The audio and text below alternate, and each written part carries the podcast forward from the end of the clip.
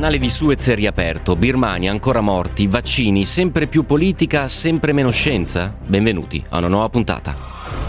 Nessun luogo, nessun luogo è lontano. Di Giampaolo Musumeci. Cheers of celebration in the Suez Canal and horns blaring as the Ever Given finally appears to make a move. Myanmar's security forces shot and killed more than 90 protesters on Saturday. Vaccine nationalism, the idea that rich countries would purchase vaccines for their populations first, and that that could actually prolong the pandemic around the world. Ladies and gentlemen, may the wind be always at your back. Buona giornata e ben ritrovati, gentili ascoltatrici, gentili ascoltatori. Anche quest'oggi nessun luogo sarà lontano. Per renderlo possibile, con me ci sono Antonio Talia, Valentina Ternullo, Andrea Macchioni e in regia Valeria Bernardi. 349 238 6666 domande, commenti, sms whatsapp. Siamo sui social, Facebook, nessun luogo lontano trattino radio 24, Twitter, nessun luogo 24, ovvero Jumpaz. In questa puntata di Nessun Luogo Lontano vi proponiamo tre temi, tre pagine. La prima, la riapertura del canale di Suez. Quanto è costato, quanto costerà al mondo e soprattutto che cosa ci dice del livello delle infrastrutture dell'Egitto di Al-Sisi. Proveremo a mettere in luce queste strane contraddizioni. Nel 2021 una tempesta di sabbia, forse un errore umano, mettono di traverso il 12% del commercio mondiale.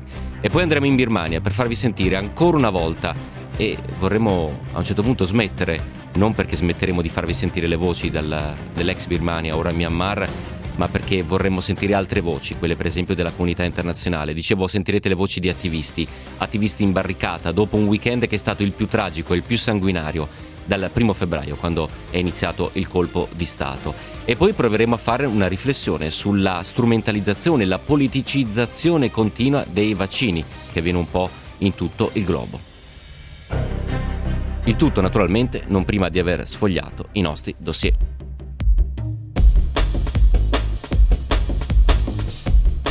Con il primo riaccendiamo i riflettori sul Mozambico perché è arrivata pochissimi minuti fa la rivendicazione da parte dello Stato islamico, quantomeno di Al-Shabaab, gruppo che è affiliato allo Stato islamico, che ha rivendicato appunto la presa della città di Palma, capoluogo dell'omonimo distretto di Cabo Delgado, è una provincia che da oltre tre anni è sotto attacco di questi gruppi jihadisti, i quali avevano lanciato un attacco particolarmente poderoso mercoledì pomeriggio sparando in maniera indiscriminata e costringendo la gente del posto a fuggire nelle foreste circostanti. Il bilancio è gravissimo ma è tutto in divenire, decine di persone indifese sono state uccise in una serie appunto di eh, attacchi. Lo ha reso noto il portavoce del Ministero della Difesa Omar Saranga. Sette delle vittime hanno perso la vita in un'imboscata durante un'operazione per evacuare circa 180 persone, pensate, fra le quali diversi stranieri che lavorano per il gruppo petrolifero francese della Total. L'evacuazione che doveva essere da un albergo, c'è un lunghissimo articolo molto interessante, drammaticissimo sul New York Times che racconta di questo tentativo quasi di autoesfiltrazione da quel luogo che poteva essere mortale appunto l'albergo. Eh, molti dei clienti hanno deciso di provare ad arrivare fino alla spiaggia e per alcuni di loro è, eh, è stato pagato un prezzo altissimo appunto con la vita. Bangladesh è salito a 13 vittime il bilancio delle violenze sfociate dalle manifestazioni dei fondamentalisti islamici contro la visita del primo ministro indiano Narendra Modi in occasione dei 50 anni dall'indipendenza del Bangladesh. La protesta è guidata soprattutto dal gruppo islamista Efasat Islam, che accusa Modi di alimentare l'odio contro i musulmani in India e di averli trasformati in cittadini di serie B. Le proteste sono iniziate la settimana scorsa in diverse parti del paese. Venerdì sono morte 5 persone dopo che la polizia ha aperto il fuoco contro i manifestanti. Altre 6 hanno perso la vita il giorno successivo in circostanze simili. Ieri altre due vittime, un 19enne e un 23enne. Eh, a livello governativo Bangladesh e India mantengono in realtà buone relazioni, soprattutto da quando Delhi ha aiutato Dhaka nella guerra di dipendenza contro il Pakistan. Nonostante tutto ciò ci sono tensioni evidenti tra i due paesi, soprattutto la gestione della, della frontiera e poi la recente uccisione di cittadini bengalesi accusati di contrabbando da parte delle forze indiane. Su quel quadrante torneremo in una delle prossime puntate di Nessun luogo è lontano. E poi i rapporti tra Cina e Iran, perché sabato il ministro degli esteri cinese Wang Yi si è recato in visita a Teheran per una due giorni molto importante perché alla presenza dell'omologo Mohammed Javad Zarif è stato firmato un programma di cooperazione strategica globale pensate di 25 anni tra Cina e Iran. L'accordo vuole rafforzare l'alleanza economica, politica ma anche strategica su due paesi che ricordiamolo sono entrambi bersaglio delle sanzioni eh, statunitensi. E da sottolineare che con questa firma l'Iran entra a tutti gli effetti a far parte della Belt and Road Initiative cinese, lo sapete, l'abbiamo raccontato mille volte, molte volte tradotto come la nuova via della seta, ebbene a questo punto il legame tra Pechino e Teheran si rinsalda e diventa sempre più forte. Questo è uno dei rischi dell'andare a eh, estromettere dai tavoli dei colloqui, per esempio sto pensando a quello nucleare, potenze regionali come l'Iran. Alla fine ci sono sempre braccia aperte da qualche altra parte pronte ad accogliere appunto questi attori così fondamentali. Intanto proseguono le provocazioni nel Mar Cinese meridionale, Cina, Filippine, Taiwan, quella è la zona. Partiamo da un jet dell'aeronautica filippina che sta sorvolando da giorni con pattugliamenti quotidiani centinaia di pescherecci cinesi che sono ancorati vicino a una barriera corallina contesa. Nonostante la richiesta di Manila, le barche non intendono lasciare l'area. Pensate, sono 220, siamo a circa 320 km a ovest dell'isola di Palawan, Filippine. Il tutto sta scatenando, come immaginate, un vero e proprio contenzioso diplomatico. Manila, Manila ha ordinato a Pechino di richiamare le navi, descrivendo la loro presenza come violazione dello spazio marittimo, ma la Cina, che rivendica la quasi totalità del Mar Cinese meridionale, afferma che la flotta è composta da pescherecci che si riparano dalle intemperie. Il ministro degli esteri filippino ha presentato una protesta formale e diversi paesi, tra cui gli Stati Uniti e l'Australia, hanno espresso preoccupazione per la rinnovata tensione nella regione. Peraltro, come dire, piove sul bagnato, o meglio, si scalda ancora di più il dossier perché poche ore fa il ministro della difesa di Taiwan ha comunicato, ed è la seconda volta in pochissimi giorni, che 10 aerei cinesi hanno violato ancora una volta lo spazio aereo, appunto, di Taiwan. Poi vi do conto del lavoro diplomatico effettuato dalla Farnesina, soprattutto durante il, il weekend trascorso, con un occhio rivolto ai Balcani. L'avanzamento della prospettiva europea dell'intera regione dei Balcani occidentali è per l'Italia un investimento geostrategico prioritario, lo ha detto il ministro degli esteri Luigi Di Maio alla stampa oggi a Podgorica dopo l'incontro con il collega del Montenegro Giorge Radulovic. Nel corso dei colloqui di oggi abbiamo ribadito come il percorso compiuto dal Montenegro in questi anni, ha detto Di Maio, sia una storia di successo con lo storico ingresso nella Nato che l'Italia ha fortemente eh, sostenuto e con l'apertura di tutti i, capitali, i capitoli nel negoziato di adesione all'Unione Europea occorre continuare su questa strada, ha aggiunto Luigi Di Maio. Questi erano i nostri dossier internazionali, sono fatti, spunti, magari piccole notizie che però diventeranno i prossimi approfondimenti di qui a Nessun Luogo Lontano. Adesso però con Valeria Bernardi andiamo in Egitto.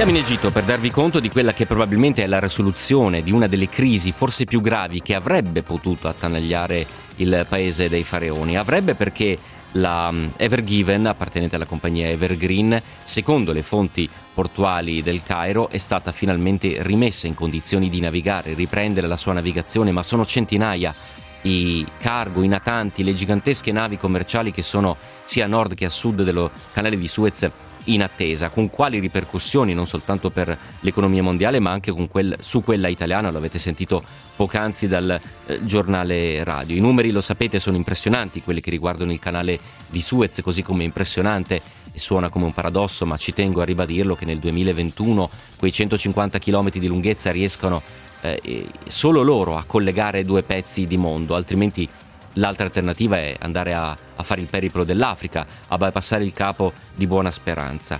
Allora cerchiamo di capirne di più. Prima di farlo, però, lo sapete, noi amiamo fare una cosa che è dare i numeri, sempre in senso buono, eh.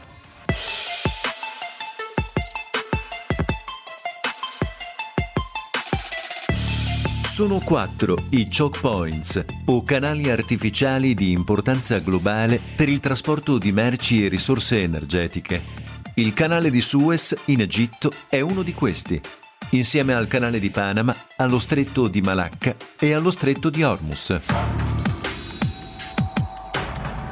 1869 è l'anno in cui, il 17 novembre, viene inaugurato il canale di Suez, con il proposito di rendere possibile la navigazione diretta dal Mediterraneo all'Oceano Indiano.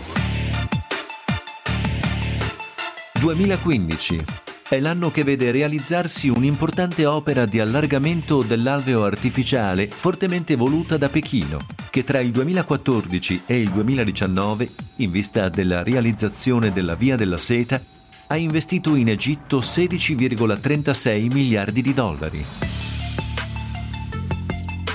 193 in chilometri è la lunghezza del canale 24 è la sua profondità in metri, mentre la sua larghezza massima è di 225 metri. 90 è il numero delle imbarcazioni che mediamente navigano nel canale ogni giorno. Il transito dura in media 15 ore. 12 in punti percentuali rappresenta la fetta del traffico commerciale mondiale che interessa il canale di Suez. 30,6 sono i milioni di tonnellate di merci che da e per l'Italia transitano lungo questo corridoio marittimo.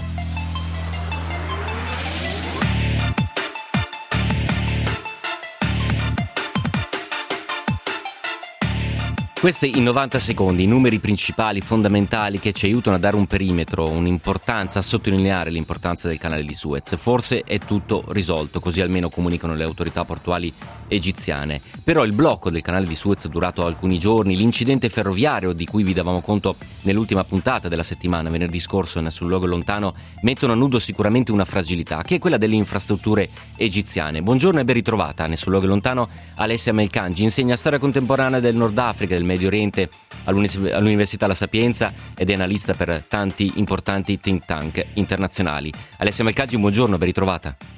Buon pomeriggio. Allora, che cosa ci dicono questi due incidenti che incredibilmente avvengono sostanzialmente nello stesso lasso di tempo? Da un lato trasporto su terra, vie ferrate, dall'altro trasporto marittimo, uno tra i più importanti al mondo.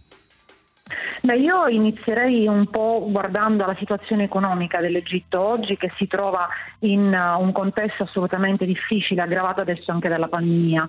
Eh, secondo, secondo quanto affermato dalla Banca Europea per la ricostruzione e lo sviluppo, le prospettive di crescita economica sono in picchiata, dovrebbero raggiungere un mero 0,5% rispetto al 5 del 2019 con un altissimo livello di povertà in cui vive una consistente parte della popolazione egiziana che si attesta intorno al 32%, sono dati molto, molto importanti.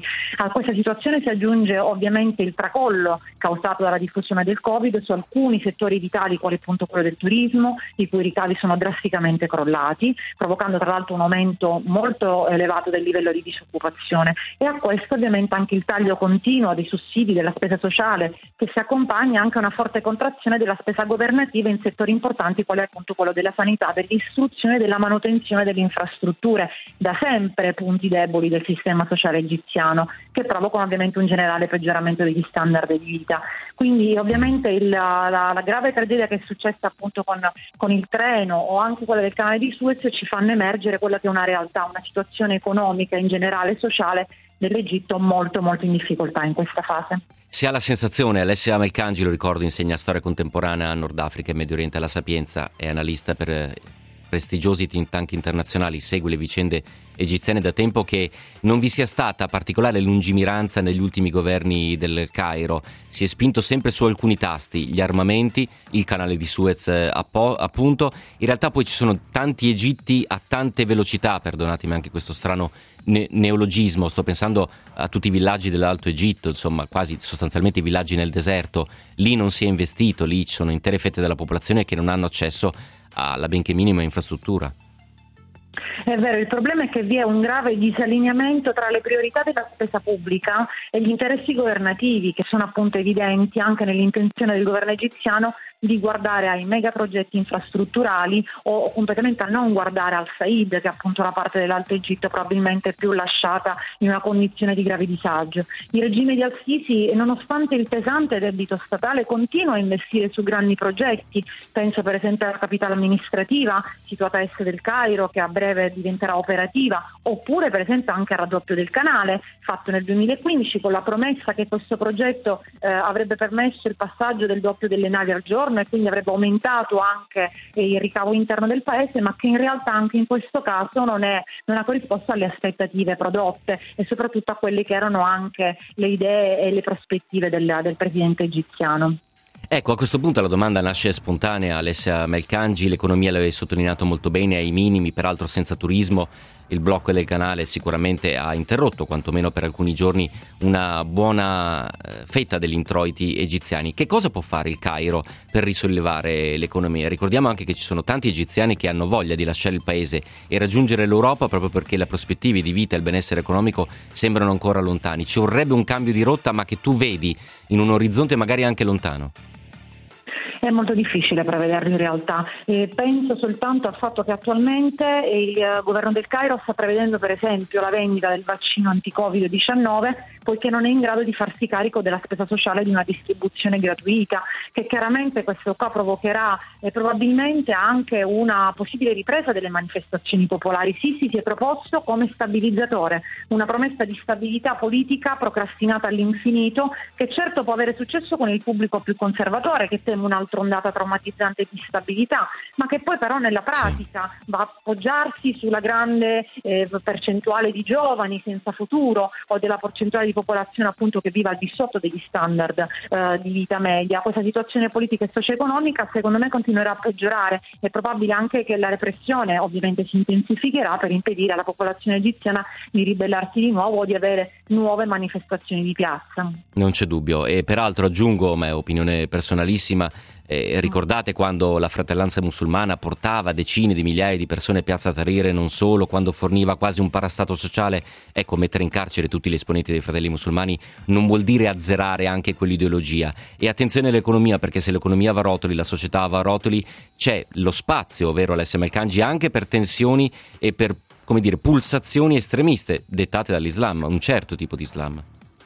Assolutamente, la repressione che sta attuando Sisi sistematica nei confronti di qualsiasi tipo di nemico visto per la sicurezza nazionale, in primis la fratellanza musulmana, può provocare l'effetto contrario, ossia portare proprio alla radicalizzazione, soprattutto di alcune fette dove la fratellanza musulmana non è assolutamente eh, dire, ehm, allontanata, ma anzi ancora una, una fetta di sostegno molto importante. E quindi questo ovviamente è un boomerang che si ritorcerà sicuramente contro il governo che adesso deve fare i conti anche con questo, quindi l'ambito sociale, come dicevi tu, l'ambito economico e ora questi nuovi problemi legati a Suez e ovviamente a una situazione obsoleta del sistema infrastrutturale che sicuramente peseranno su quello che appunto può essere il futuro del paese.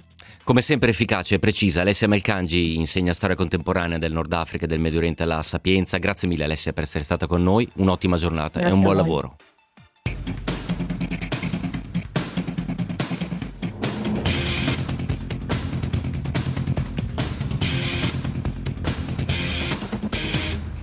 E vado al 349 238 6666 per darvi conto delle vostre domande, dei vostri commenti.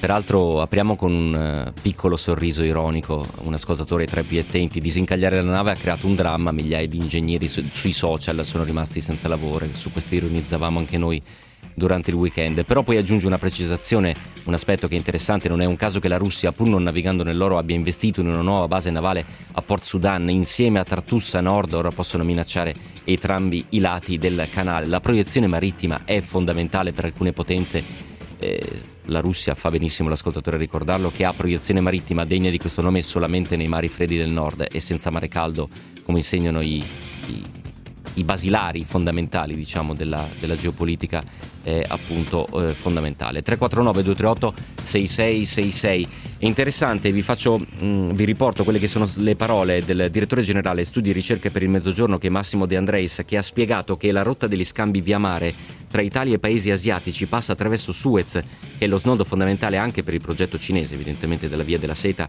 Nel 2020 va a snocciolare un po' di dati interessanti che vi riporto. Il commercio via mare tra Italia e paesi asiatici attraverso Suez è stato pari, pensate, a 82,8 miliardi di euro, vuol dire il 40,1% del commercio marittimo complessivo del nostro paese. Stiamo sostanzialmente raccontandovi del fatto che anche se Suez sembra un luogo apparentemente lontano, tutto egiziano, è nevralgico per il mondo e soprattutto è nevralgico anche per l'Italia.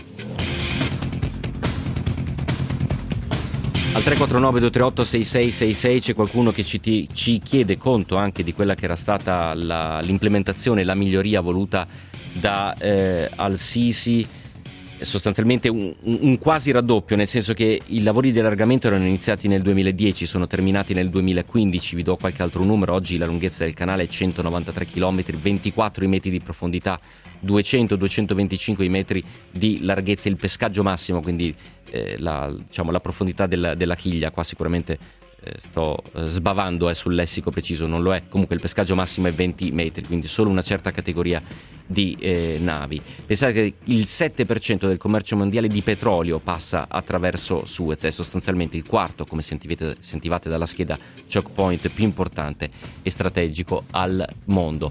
16 e 27, tra pochissimo andremo alla borsa per sapere come sta reagendo, se c'è qualche già reazione positiva rispetto alla riapertura 349 238 6666 qualcuno eh, torna sul tema Mirmano ma ci andremo tra pochissimo. Eh, soprattutto sul tema di Al-Sisi il rispetto dei diritti umani, il caso Patrick Zacchi, il caso Giulio Regeni, torneremo su questi aspetti, lo sapete, spesso accendiamo i riflettori sulla morte del ricercatore italiano e sulla prigionia a suon di 45 giorni alla volta di eh, detenzione preventiva che il regime sta continuando eh, ad attuare, ormai è oltre un anno che lo studente di Bologna è in prigione nonostante l'altissima mobilitazione. Questo e altri temi. A questo punto facciamo una piccola pausa, andiamo a sentire come stanno andando le borse e poi ve lo preannuncio, andremo ai noi in Birmania.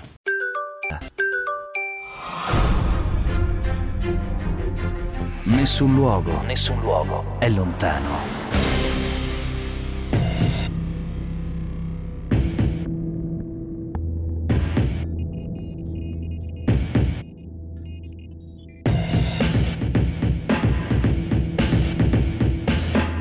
Ancora una volta ben ritrovati, ancora una volta una buona giornata, un buon inizio di settimana, ascoltatrici e ascoltatori. Questo è Nessun Luogo è lontano, la seconda pagina. Volgiamo lo sguardo a est nel sud-est asiatico per darvi conto del bilancio incredibile di questo weekend.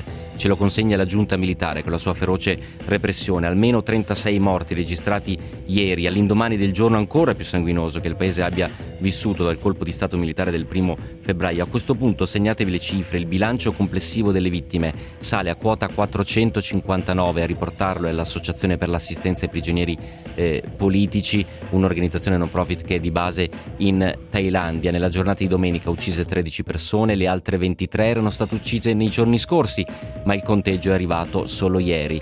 Gli arresti 2559 persone. Tocca anche registrare la morte di bambini, di ragazzini, appena ragazzini, un ragazzo e una ragazza di 11 anni, due ragazzi e una ragazza di 13, tre ragazzi di 16, due di 17 uccisi sabato da colpi di arma da fuoco e una bambina di un anno gravemente ferita dopo essere stata colpita all'occhio con un proiettile di gomma. Le immagini che i grandi network internazionali ci mostrano sono, sono incredibili, con uccisioni a sangue freddo, senza motivo. Ho visto immagini di eh, gente che si spostava in due in tre su una motoretta, come spesso accade in quelle zone e da una camionetta eh, della polizia esplodere colpi di arma da fuoco fino a cercare di centrare appunto i malcapitati che passavano, che passavano da lì. Poi ci sono alcune frange invece della protesta che si stanno organizzando non soltanto con molotov e fucili rudimentali che sparano palline di eh, metallo, ma anche pensate con arco e frecce, anche particolarmente eh, ben, ben, elaborate, perdonate il gioco di parole, ma eh, ovviamente sono di fronte eh, a un esercito. Allora, dopo quest'altro weekend di sangue, qui nel suo luogo lontano ci siamo posti una domanda.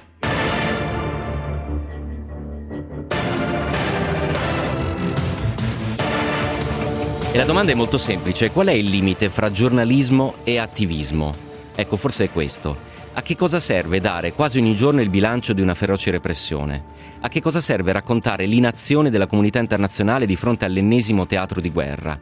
Quanti morti dobbiamo registrare perché si ponga fine a tutto, qua, a tutto questo? C'è un limite, c'è un numero oltre il quale qualcuno dirà basta.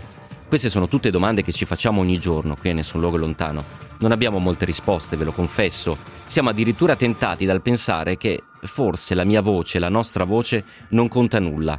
Forse quelle che vi facciamo sentire, invece, contano di più. E allora aprite bene le orecchie. So day after day, the military is trying to uh, get in more more violence uh, day by day on, on its own people. Giorno dopo giorno l'esercito sta diventando sempre più uh, violento contro il suo stesso popolo.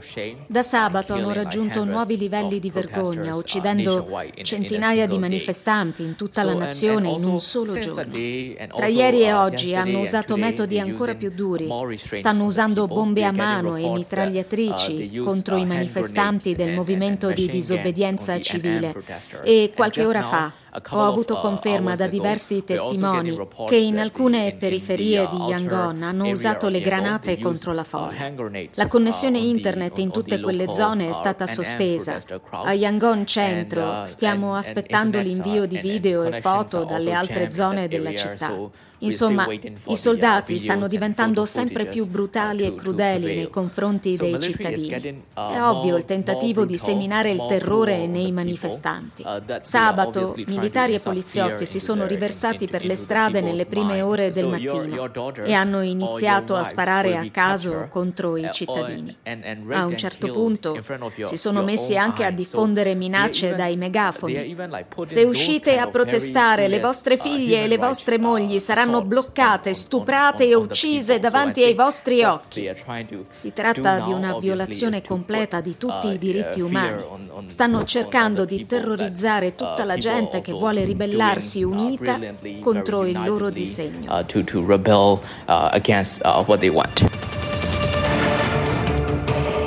Questa è la voce di Dax Doe, è un attivista, l'ha raccolto Antonio Taglia pochissimi minuti fa e ci dà la sensazione, il polso, ancora una volta, caldissimo della società civile birmana. 349 238 6666 la Birmania rimarrà sotto i militari, scrive un ascoltatore, semplicemente perché lo vuole la Cina.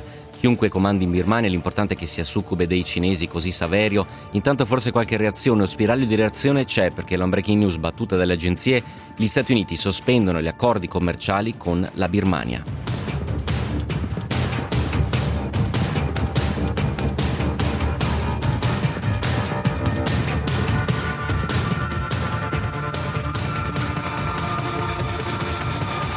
E dal primo febbraio l'esercito ha utilizzato via via maggior forza, ma quello che tutti si chiedono è se questo utilizzo esasperato della forza e della violenta repressione non sia in realtà un segnale di debolezza. Forse la comunità internazionale farà qualcosa, gli ascoltatori chiedono cosa fa l'ONU e lo scrivono al 349 238 6666. Il veto al Consiglio di sicurezza, i veti incrociati Russia e Cina non permettono nemmeno di adottare una risoluzione e ancora una volta forse la reazione è affidata alla singola iniziativa dei singoli eh, stati. Ma torniamo all'esercito.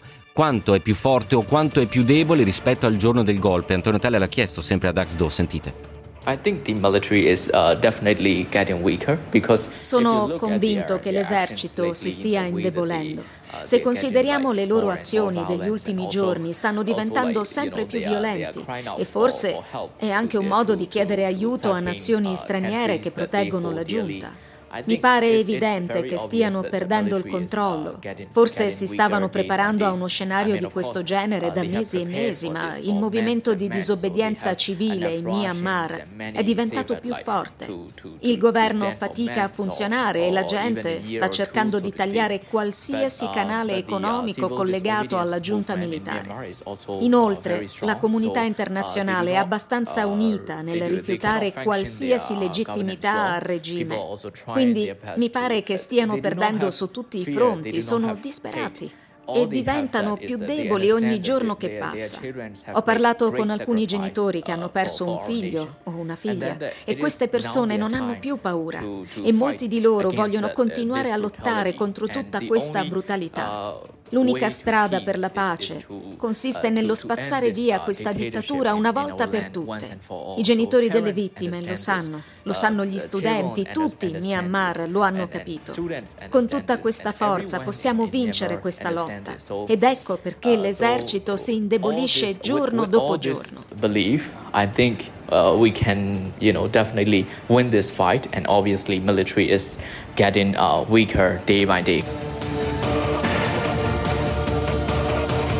Nelle parole dell'attivista birmano Dax Do e soprattutto sui nostri social andate a controllare, ci sono dei video che ci ha inviato ci danno l'idea di quanto drammatica, tragica sia la situazione e anche la guerriglia a questo punto in alcune zone non soltanto di Yangon ma altre città della Birmania. Nelle sue parole dicevo si intuisce quello che è forse più una speranza che una realtà, dice l'esercito si sta indebolendo, questo eccesso di muscolarità in realtà è un segnale di debolezza, non lo so, forse è prematuro dirlo, forse dovremmo aspettare ancora una volta segnali della comunità internazionale come quello statunitense, interrompere le relazioni commerciali può essere un segnale molto forte, ma ancora una volta forse spostare lo sguardo della giunta birmana verso chi? Beh, ancora una volta verso la Cina. Probabilmente ci vuole un'intensa attività diplomatica che in questo momento sicuramente qualcuno sta tessendo, ma è nell'ombra per ora purtroppo le agenzie non possono che riportarci i gridi di allarme che arrivano dalla Birmania e che noi quasi quotidianamente cerchiamo di riportare alla vostra attenzione, anche perché Dax Do e gli altri da Yangon fanno specifiche richieste alla comunità internazionale e a, come dice Dax Do, gli amici italiani. Sentite. Yes, there are a number of things I would like to uh, ask your favor today. So first of all, uh, vorrei ringraziare tutti i nostri amici in Italia, in Europa, uh, in altre parti del mondo, perché stanno continuando a sostenerci in questo periodo di crisi. Però ci sono altre richieste che vorremmo fare. Prima di tutto, vogliamo chiedere alla comunità internazionale di aiutare il popolo birmano evitando qualsiasi tipo di riconoscimento al regime militare, perché ovviamente hanno bisogno di qualche tipo di legittimazione per continuare a sembrare un governo agli occhi del mondo.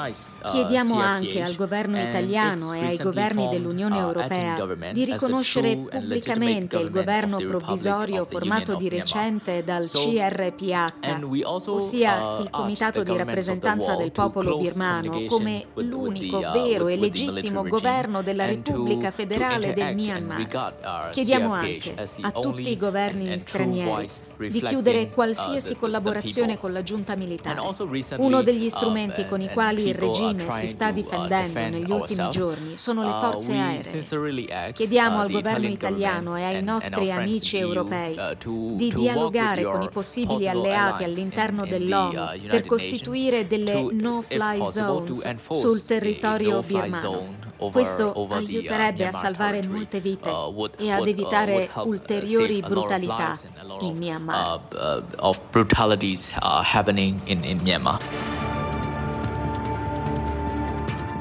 La voce di Dax Do, un leone dalla Birmania, secondo quello che è il giudizio di molti ascoltatori che stanno scrivendo al 349 238 6666, qualcuno immagino anche mosso da un senso di enorme frustrazione e di collera dice ci vorrebbe un'incursione militare per spazzare via quelli che defi- alcuni altri ascoltatori definiscono nazisti birmani che sicuramente pagheranno per i loro crimini. Attenzione perché l'idea di istituire una fly zone non è assolutamente eh, qualcosa di, di, scontato e sarebbe molto utile perché sono eh, cominciate peraltro anche dei raid aerei a nord su quella che è la popolazione, la minoranza eh, Karen, quindi non è assolutamente un'opzione peregrina. Staremo a vedere nelle prossime ore se que- questo ennesimo incredibile bilancio di sangue in Birmania aiuterà a svegliare non soltanto le coscienze ma anche la vitalità di una certa diplomazia che per il momento non sta riuscendo a imporre la pace. 349 238 6666. Nell'ultima pagina di Nessun luogo lontano parleremo di un altro paradosso perché in tempi di pandemia di Covid-19 si parla di salute pubblica come priorità per tutto il mondo eppure l'utilizzo dei vaccini sta diventando incredibilmente sempre più politicizzato. Adesso il traffico. Nessun luogo, nessun luogo è lontano.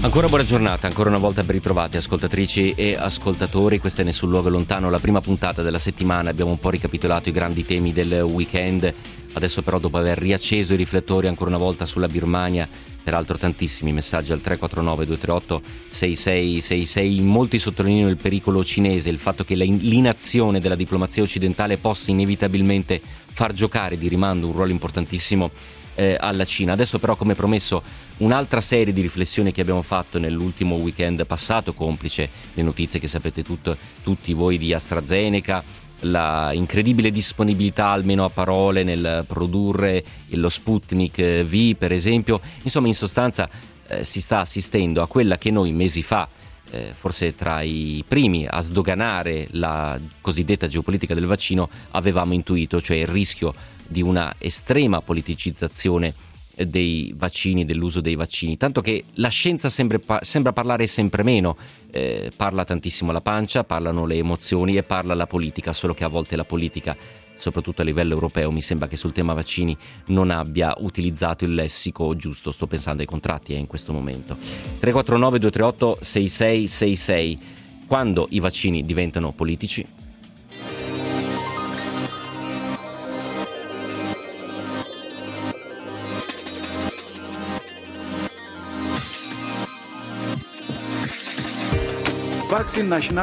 Il nazionalismo dei vaccini prolungherà la pandemia, non la farà finire prima. Vaccine nationalism puts lives at risks. Il nazionalismo dei vaccini ci mette a rischio. Only vaccine cooperation Solo la collaborazione saves lives. può salvare vite. Such vaccine nationalism is not only unfair un simile nazionalismo del vaccino è scorretto ed egoista. Nessuno di noi è al sicuro finché non saremo tutti al sicuro.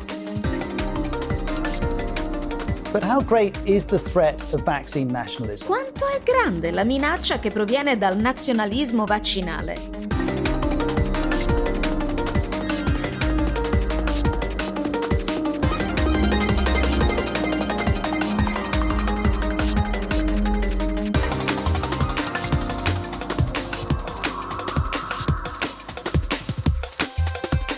Questo è il tema al centro di quest'ultima mm, pagina di Nessun luogo lontano. Tra pochissimo torno ai vostri messaggi che sono, ripeto, molto molto focalizzati sul tema della Birmania. Si è tanto parlato di nazionalismo o di egoismo eh, vaccinale, la cronaca ci consegna alcuni casi che sono particolarmente interessanti, particolarmente emblematici, sostanzialmente la quota percentuale di quanti vaccini vengono utilizzati per il mercato interno e quanti invece vengono utilizzati per eh, l'export. Questo ci dà, come dire, la misura misura dell'egoismo o se preferite nazionalismo vaccinale. Ci sono alcuni casi eclatanti, c'è l'Unione Europea, c'è il Regno Unito e ci sono gli Stati Uniti. Un po' di numeri.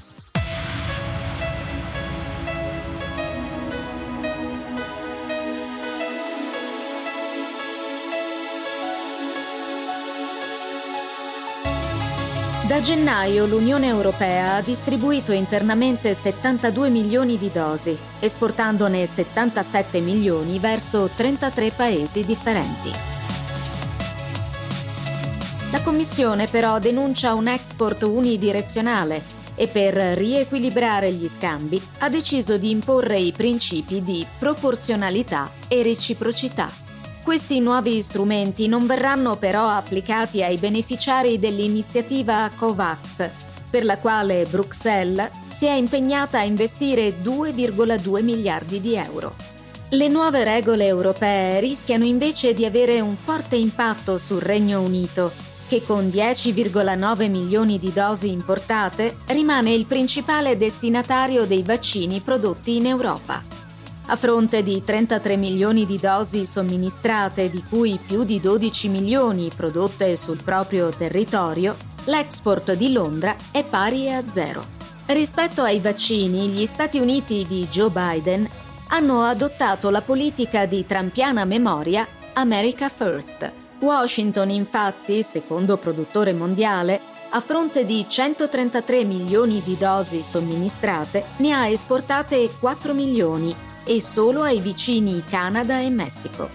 L'India, invece, considerata la farmacia del mondo e quarto produttore globale, ha somministrato internamente 56 milioni di dosi, esportandone 60 milioni a 76 paesi diversi. Secondo il Ministero degli Esteri cinese, Pechino sta esportando i propri vaccini in 22 paesi, ma ha promesso mezzo miliardo di dosi a più di 45 nazioni. Inoltre la Cina, che rimane il maggiore produttore globale, ha già contribuito con 10 milioni di dosi all'iniziativa COVAX. La Russia arranca sia nella produzione che nella campagna vaccinale. Più di 20 paesi hanno ricevuto piccole quantità di dosi fornite da Mosca, che ha però dichiarato che la maggior parte della domanda di Sputnik nei paesi stranieri sarà soddisfatta dalla produzione all'estero. In questi 90 secondi abbiamo provato a ruotare il mappamondo per darvi una, un'immediata immagine di quanto siano nazionalisti alcuni paesi, alcuni dei grandi attori che hanno a che fare col Covid-19. Buongiorno e ben ritrovato a Nessuno Lontano è Emanuele Capobianco, che è responsabile salute della Federazione Internazionale di Croce Rossa. Capobianco, buongiorno e ben ritrovato. Buongiorno a tutti voi. Allora, stavamo riflettendo sul fatto che il nazionalismo vaccinale può sicuramente portare a buoni risultati nel breve periodo, ma nel lungo periodo può funzionare? Ma il, nazionalismo uh, non è una risposta per il lungo, il lungo periodo, è, è, è, indifendibile da un punto di vista morale perché ogni vita umana ha, ha, ha valore al di, là, al di, là, dei passaporti.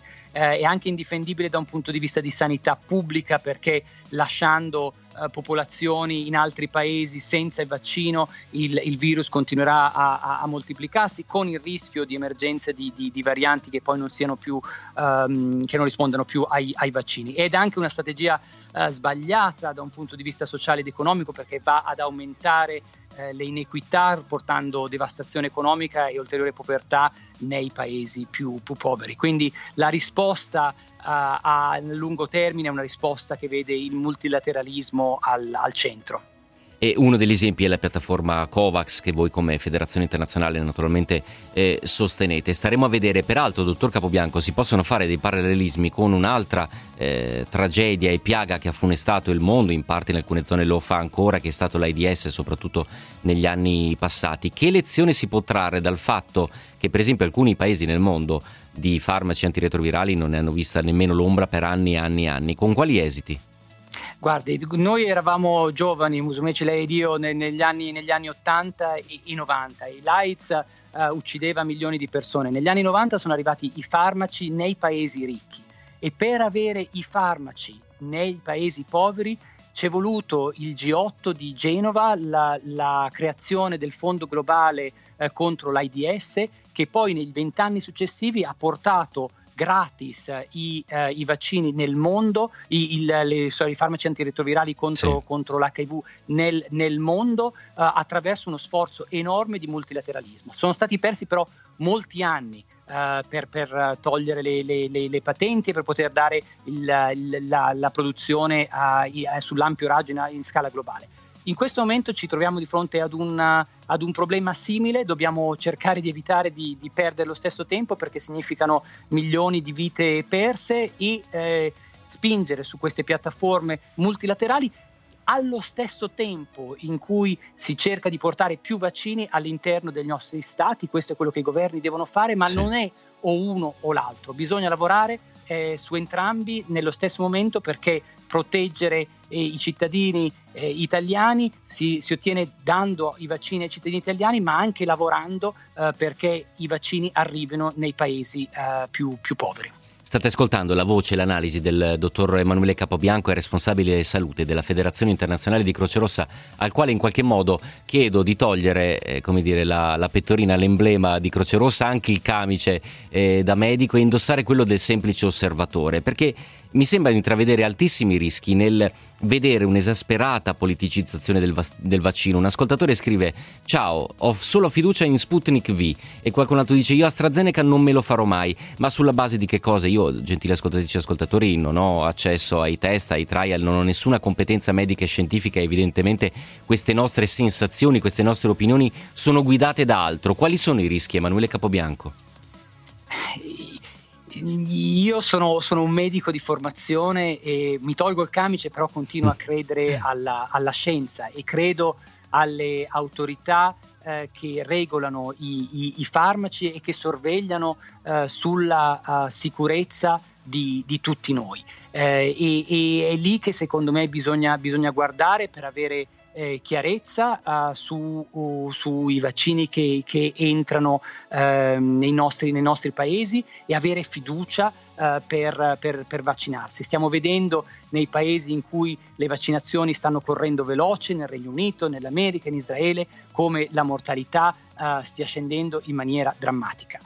bisogna combattere la, la eh, l'esitazione che, nei confronti dei, dei, vaccini, ma rispondendo ai dubbi che le persone eh, hanno attraverso i, i canali ehm, più seri eh, sì. più basati sull'evidenza scientifica eh, che, che, esistono. E questo è uno sforzo collettivo che, che, parla proprio della cultura di un paese, una cultura che si basa eh, sulla scienza e, sulla, e sull'evidenza. E mi permetto di aggiungere qualcosa che dobbiamo fare anche noi giornalisti, perché evidentemente siamo noi che informiamo, abbiamo sulle spalle una responsabilità gigantesca, forse non tutti e non sempre lo percepiscono. Io ringrazio tantissimo Emanuele Capobianco, responsabile salute Federazione Internazionale di Croce Rossa. Dottor Capobianco, buona giornata buon lavoro, alla prossima. Grazie a voi.